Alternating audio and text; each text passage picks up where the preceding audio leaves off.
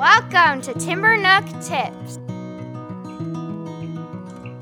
Hey, Jeff Johnson here with Angela Hanscom back for some Timber Nook tips. Angela, what are we talking about this time? So we're going to be talking about, um, you know, really providing real, real play environments for children. And, and what's that look like? So, um, you know, I've been thinking about this a lot lately, and a lot of our um, environments for children nowadays um, are are almost contrived. Maybe would be the best word, but and for instance, in a typical classroom, it's often um, adult directed and it's very activity oriented, and so um, it's there's usually um, a specific purpose or an outcome that's expected of of the child and um, the same with a lot of our therapy sessions. There are often um, certain protocols, like you spin a child a certain amount of times. Um, you know, there's some preconceived, we're doing this right now. And what I found is, what we're starting to find is that there's, um, it creates more anxiety for children. Um, and when children have any kind of sensory issues, that anxiety is often tied um, with that. And so having that contrived environment, for instance, um, let's say having like a a, sand, a little sandbox type thing. Uh-huh. and it's a station and and you say to the child now this is your turn at the sand station. Um, sometimes when children have sensory issues that can actually increase anxiety for them.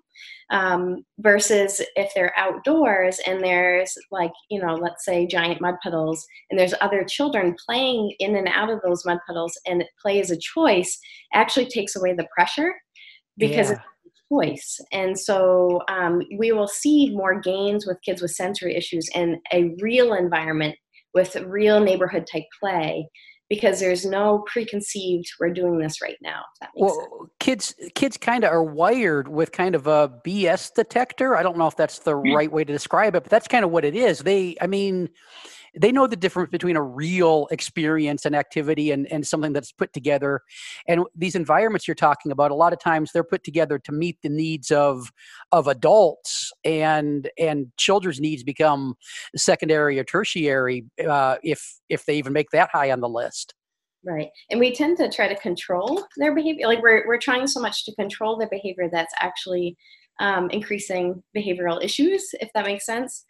Um, and there's a lot of transitions is another issue is um, we're constantly changing the activity because yeah. we're engage them in it but they don't get to that deeper level of um, of play that we that they so desperately need yeah, absolutely. I, I, think we probably touched on things here that we'll we'll we'll circle back to many times in this show. Um, so, the opposite of these contrived environments would be would be um, would be that true occupation of children, which is that outdoor play. And I think we want to be as real to that as possible. We want it to be child driven, uh-huh. we want it to be meaningful, and we want it to be a choice. Um, and I also think that there needs to be plenty of time and space for that. And when we sacrifice on time or space, we um, we lose a lot of that therapeutic value. You know, if we rush them through an experience or that play opportunity, they're not going to get to that deeper level of play. Yeah, yeah. The the I mean, there's real play. And when I'm talking real play, I'm just I'm just, when I use that phrase now, I pretty much just default to anybody that wants to know Peter Gray's definition of play in his book Free to Learn because I think that's the most most inclusive, most complete definition that I've seen in a long time.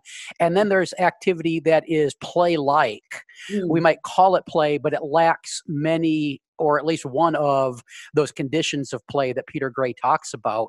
And so time is a huge one that, that the kids are free to enter or quit the play um, of their own accord. And then another one is is the choice. And I think one of these these contrived environments you talk about, one of the things that's really lacking there is choice.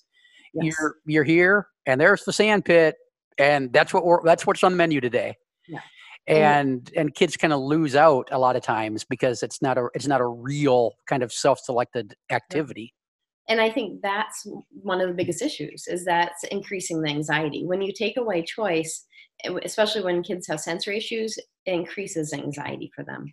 Um, they feel like um, they feel like it, it, they're being controlled like it's a control issue too and uh-huh. have any kind of sensory issue. For instance, um, I always give this example, but it's such a perfect example. This little boy had um, come to Timber Nook and he said, I know we're going to those giant mud puddles today, but he's like, I'm not taking my my boots off, and he had those plastic welly boots up, you know, on, and I said that's fine. And so we went down, and what happened was kids were catching frogs, and Uh-huh. he so excited that he went right in, and the mud went into his welly boots, and he had socks on, so it felt really disgusting, right? So Yeah. he came out, and he said, "Can I take this off?" And I said, "Sure." So he took him off. He went back in barefoot, and um, and he started playing with the frogs. Well, first of all, that that that occupation of play, right? That was true play. Mhm. Um, that motivated him to overcome his fears. He went right in. Now he had been working two years in a therapy clinic, unsuccessful to go barefoot.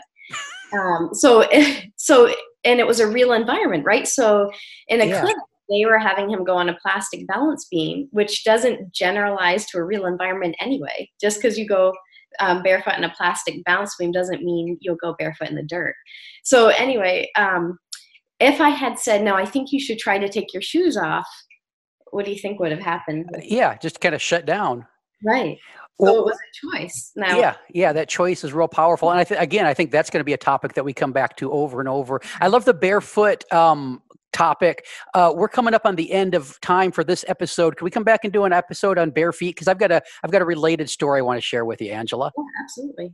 Hey, listeners, if you have topics you want us to dig into on the show, share them with me. There is contact information in the show notes, and uh, we will be back soon with another episode. Thanks for tuning in. Bye bye. Thanks for listening to Timber Nook Tips. Share your questions and comments at playvolutionhq.com slash podcast slash timbernook. For more Angela, visit timbernook.com. For more Jeff, visit explorationsearlylearning.com.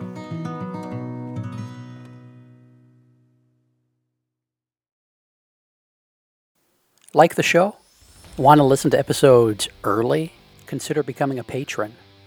Starting at the $3 a month level, patrons get access to a custom patron only feed where we put out episodes of Upstairs Studio podcasts like the Childcare Bar and Grill, Miss Becky's Classroom, That Early Childhood Nerd, the Renegade Rules podcast, and others early. That feed is just for patrons. You could be one of them go to patreon.com slash playvolutionhq or click the link in the show description to learn more. This has been an Explorations Early Learning Upstairs Studio production. Oh.